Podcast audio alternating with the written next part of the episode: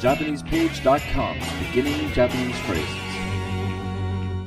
This week's word is のですかんですか use with explanations or to show an expectation.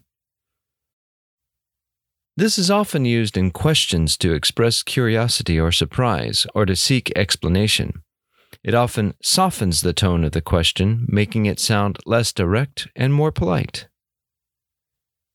Repeat after the speaker. のですかんですかのですかんですかのですかんですか Example sentence こんな夜中に何をしているんですか What are you doing out at this time of night? こんな夜中に何をしているんですか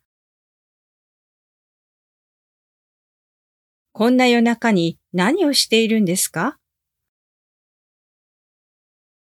Do you remember what のですかんですか means?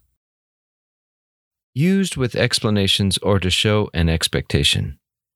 Now, let's break this sentence down.